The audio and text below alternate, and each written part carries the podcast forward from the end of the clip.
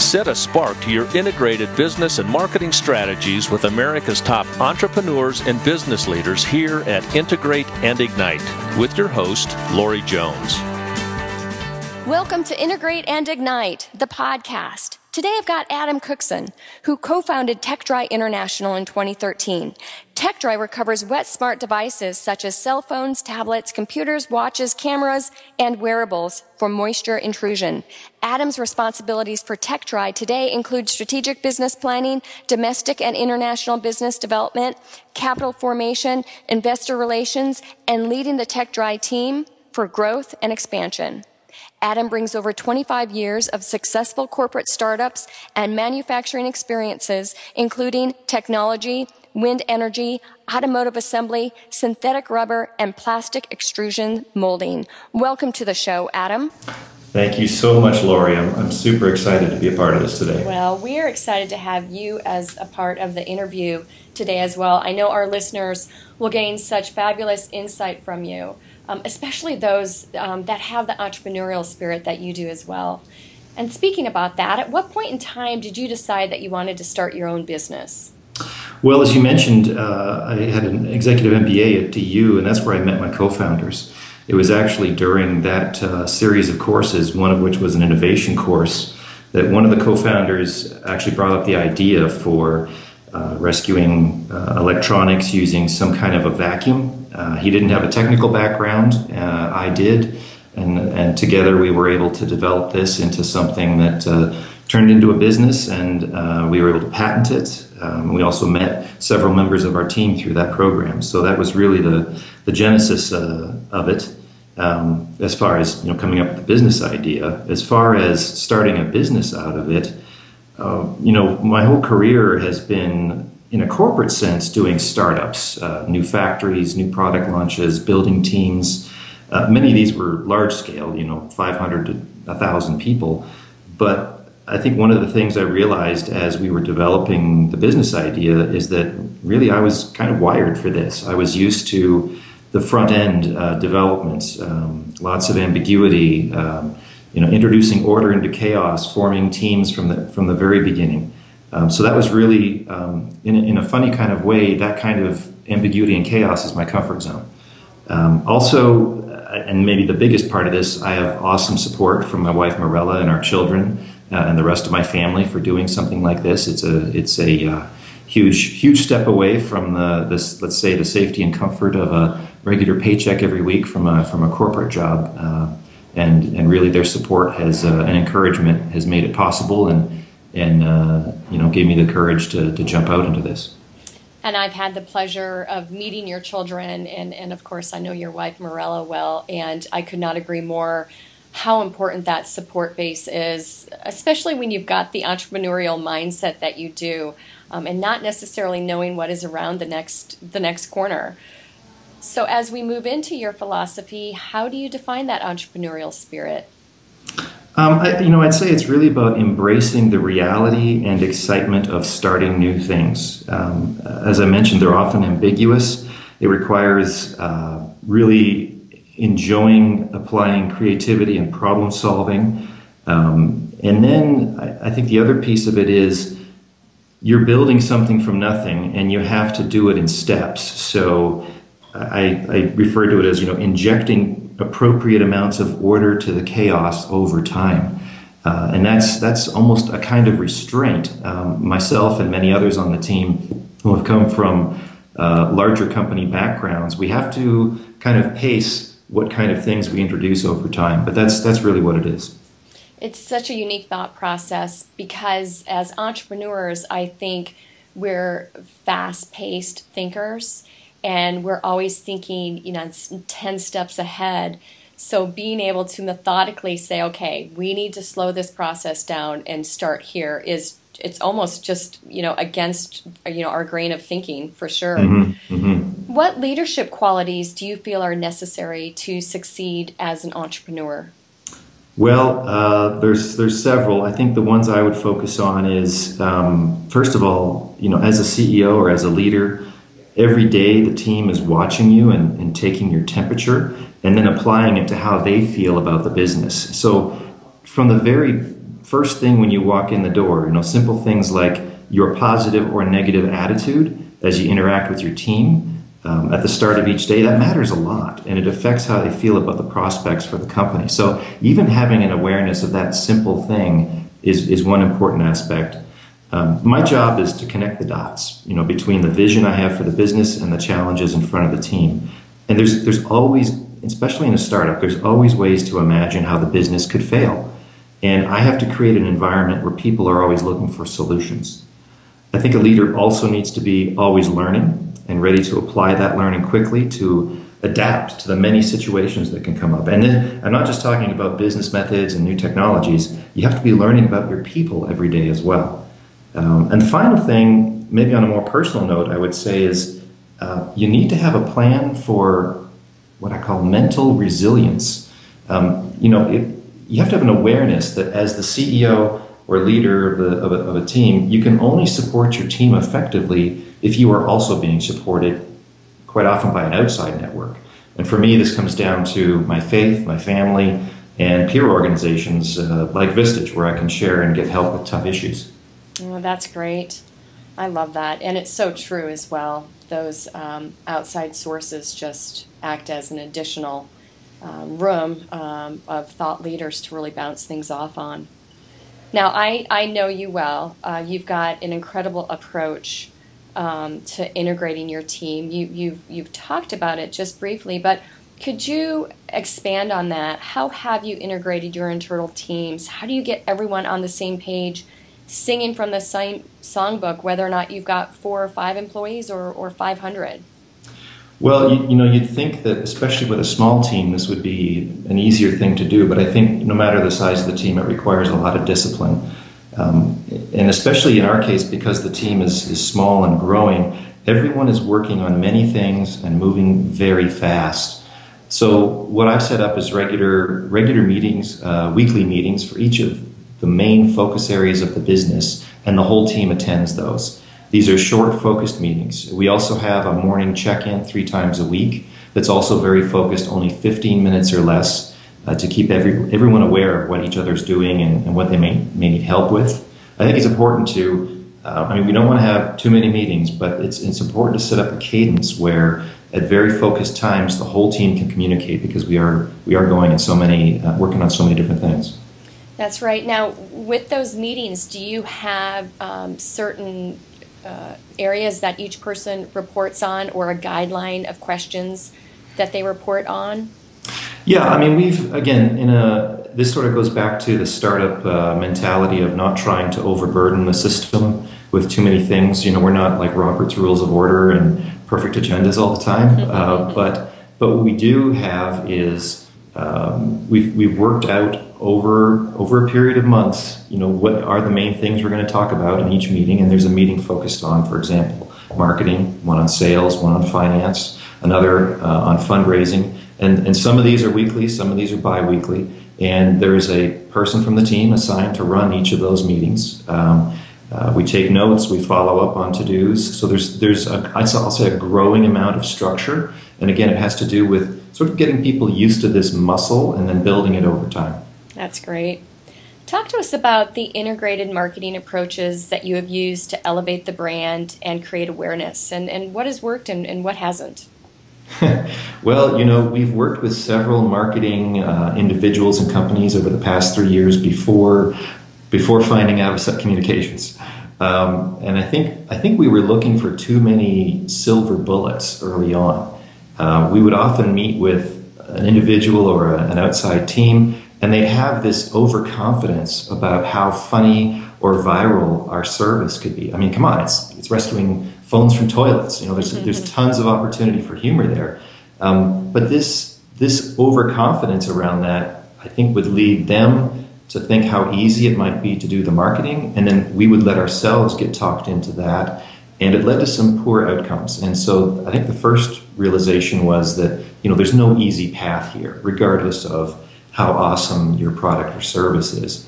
Um, the second thing is that we rely a lot on our partner retailers, the, the big chain stores that have our machines for marketing. And that's also taught us that we need to be very focused on filling in the gaps with campaigns and ideas that are, say, non traditional and more grassroots, things that the, the big, big companies wouldn't necessarily think of first. So I'm, I'm very excited about our upcoming campaign with uh, you and Avocet uh, that we're doing in Orange County using you know, iconic restroom advertising along with a combined social media and PR campaign. Uh, I think the teams have put in a lot of hard work and done a lot of homework leading up to these, and it really feels like a partnership. It's not it's not us coming up with uh, all the ideas or us abdicating all that responsibility. It really feels like we've we've done a lot of work over time, and, and it's finally come to fruition. And and these aren't silver bullets. It's just very well thought out and well planned ideas. Well, I, yeah, I, and I agree. Uh, it's some of the, the best lessons in marketing are figuring out what doesn't work. Um, mm-hmm. And unless you deploy an idea to get there, you don't know. So we're very excited about the outcome of this campaign as well um, as we grow the footprint of TekDry and your solutions um, throughout the nation. Now, we all know that there are many, many obstacles involved in any product launch, in any uh, startup company. Can you tell us about a challenging time or a situation that really could have devastated or even ruined the business, but you persisted, you made tough decisions, and now that once painful memory serves as an invaluable learning experience for you? Uh, sure. So last year, uh, this would have been just after we'd gotten our first contract with Staples uh, for uh, rolling out 82 stores. Uh, I faced a crisis. Uh, one of uh, my co-founders, the original co-founder, uh, had suffered a debilitating accident, and along with some other reasons, was no longer going to be able to continue with the business or also support the loan we were going to need to build and deploy the machines for Staples. And that was really, I mean, that was a horrible moment. I remember that conversation. Uh, he felt awful about it. I felt awful about it. it. It felt like the business was over because it was, you know, we weren't going to be able to fulfill that contract, and that that was our first big big break, and it felt like it was falling apart. And and that kind of that kind of derailed me for a little while, and eventually I, I reached out to my support networks uh, to help sort of figure out how to handle the situation in a way that would keep us strong and moving forwards. And um, through that, I mean, they came up with uh, some ideas that helped me get some ideas, and we ended up with a way to turn this around and and and, uh, and really make it a, a good outcome uh, for both my departing co-founder and the company. Um, and, and also my remaining co-founder really stepped up at that time and he took over responsibilities that the other couldn't do anymore and you know sometimes as a ceo you get into a rut where you start thinking that you need to have all the answers because because everyone's always asking you, you know, what things about what to do and what's the right move. And uh, it was it was critical for me to be able to reach out and just ask for help. Yeah, that is fantastic, and and I think all too often um, people are afraid to to do just that. And if there's any takeaway um, from that component of the interview, it truly is to just raise that hand and ask people for help. Now, at, at what what changed for you after you made that decision? I think after that decision, it it really cleared up um, a sense of where we were going and how we were going to get there. There was a clarity. Um, the team, the team, the way the thing had played out, the team felt very good about it. There was a renewed energy. Uh, it felt fresh, and uh, you know, it went from being a devastating situation to really being fun to to work on this on the project and the business and, and things really took off from there. That's exciting. Define success for TekDry. How do you know when you're there? And is there a magic moment when you feel like you finally made it? Well, I'll let you know when it happens. no, seriously, um, we've got you know we've got a, a plan laid out um, for the next five years, and really what we focus on though is about the next ninety days. And then beyond, you know, closer than that, what are we going to accomplish this week? And for us, some of our next milestones are things like uh, finalizing the deal to go into the next uh, 500 retail stores, which uh, which would also get us into the realm of uh, financial break even, which is a huge huge event for us. At that point, our growth isn't relying solely on investors, and we can start funding internally, funding many things. Um, and after that, I think the next big thing where I would start to feel like you know, we're not maybe a startup anymore, but an early stage company with a real platform, is we're looking at applying our technology to more verticals, more than just drying out consumer electronics, things like medical medical device sterilization, electronics manufacturing, and others. That would move us from being a one service company to a technology platform. I feel like we get there, that's when that's when we've made it. Although the journey, you know, the journey is continuing. For me, another big piece is as I've created teams in, in various companies, a big a big moment for me is when I see members of my team, in the case of being in a corporation, they get promoted, uh, they go on to their own projects. Uh, there's some members of our team who who have designs on having their own startup someday, and I think that would be the real success is to have TekDry, you know, blossom out and create even more startups. Uh, that's such a neat, neat thought process too, and and and I, you know, just think the world of you, Adam, as you know, and that mentoring thought process that you've just defined is going to create not only an incredible team, but just incredible um, platforms for the future and um, individuals who can truly uh, share in that vision that you have. Um, I, I love those leadership qualities. Thank you. What one strategy or process have you implemented that if business owners and their teams can consistently apply every day, would compound into big wins for them? You know, something you've mentioned, I think, touches on this, and it's often the real breakthrough is figuring out what not to work on. Um, in, in, the beginning, you know, our idea had many applications, many places we could uh, potentially put the service, all kinds of options, and the biggest challenge was narrowing things down to figure out what to work on. And uh, one of the things we did last year, which really helped us uh, distill that was getting everybody together and having a it was a one day i mean i'll say strategic retreat but i don't want to make it sound fancy. We were in a in a conference room we booked for a day and and our team was there uh, our board of advisors uh, some people i really respect who've helped helped us grow this business. And we had set up a series of meetings not unlike the weekly meetings we had where there was one focused on you know, marketing sales finance uh, uh, engineering for the machine and fundraising and so on.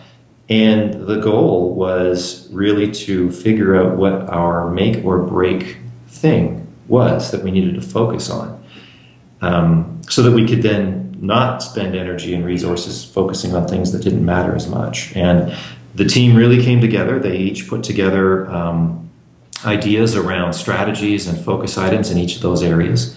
And then overall, out of all those areas, we we decided that marketing was our make or break item because it's uh, you know for us customer awareness it's it's a new service and simply having people be aware of it is a is a, a hurdle we have to overcome. Um, and once we had defined that, once we had said, okay, this is the most important overall thing, and then within each area, this is like the one thing we have to accomplish to, to get to the next level. That way, day after day, we could really be supportive of things that aligned with that very short list and then feel good about shelving things that weren't aligned with that list. And as I said, those things, if you if you focus on the wrong things, it distracts the team, it steals energy and resources, and those are so precious in a startup. Yeah, they sure are.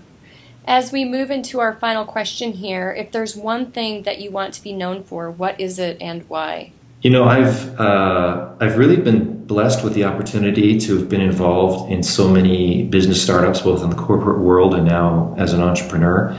And something I really value from all these experiences is the strong relationships that form as the teams grapple with challenges and adversity and then share in successes.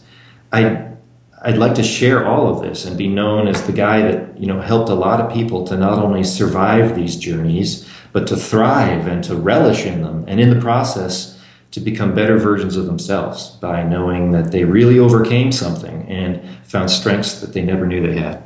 Uh, I love that. It's so true. You've heard it, listeners. You've heard Adam talk about turning order into chaos and how mental resilience truly does keep that entrepreneurial spirit alive.